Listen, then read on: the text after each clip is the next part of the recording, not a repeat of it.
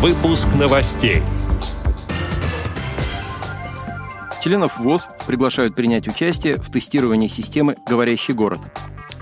Президент ВОЗ совершил рабочий визит в Орловскую область.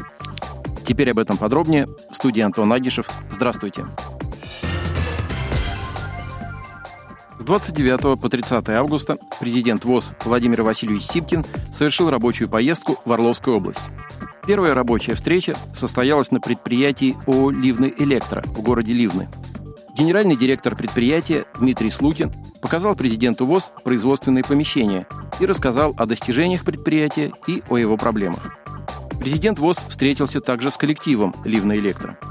Работники высказались по ряду интересующих их вопросов, касающихся индексации пенсии работающим инвалидам, условий использования отдельных льгот для инвалидов, в том числе санаторно-курортного лечения и выдачи тифлосредств. В результате конструктивного разговора участники встречи обсудили меры по улучшению работы предприятия и расширению рынков сбыта продукции путем развития внутренней кооперации между предприятиями общества слепых. 30 августа состоялась встреча с работниками аппарата управления Орловской региональной организации ВОЗ.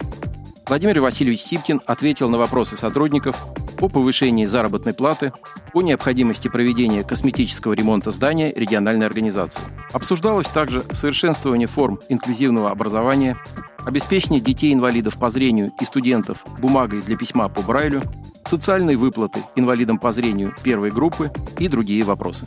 Следующим пунктом рабочей поездки было ООО «Орловская УПП Металлоштамп». Генеральный директор предприятия Сергей Волков показал президенту ВОЗ производственные участки, оборудованные рабочими местами для инвалидов по зрению. Владимир Васильевич Сипкин внес конкретные предложения по дальнейшему экономическому развитию предприятия, отметив, что необходимо наращивать выпуск изделий по всей номенклатуре и стремиться к переходу работы предприятия в две смены, организовать более рациональную работу прессового участка, развивать внутрисистемную кооперацию, внедрять цифровизацию. В заключении встречи президент ВОЗ подчеркнул, что в настоящее время Всероссийское общество слепых работает в сложных условиях, в том числе в силу политической обстановки в мире. И отметил важность надежного, сплоченного, дееспособного объединения инвалидов по зрению, способного стабильно оказывать помощь и поддержку в решении проблем слепых и слабовидящих россиян.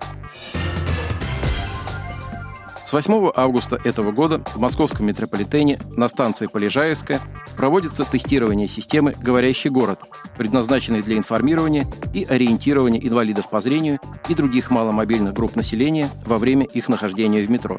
Всероссийское общество слепых приглашает всех желающих из числа инвалидов по зрению принять участие в тестировании этой системы для оценки работы приложения, обучающего курса в приложении и использования системы для возможности самостоятельного передвижения. Функционалом системы «Говорящий город» можно пользоваться посредством специального абонентского устройства, а также при помощи смартфона. Приложение «Говорящий город» доступно для скачивания в App Store и Google Play. Ссылку для заполнения анкеты после использования системы «Говорящий город» можно найти в одноименном мобильном приложении, а также на сайте ВОЗ в разделе «Новости регионов». Отдел новостей «Радио ВОЗ» приглашает к сотрудничеству региональной организации. Наш адрес – новости собака радиовоз.ру. О новостях вам рассказал Антон Агишев. До встречи на Радио ВОЗ.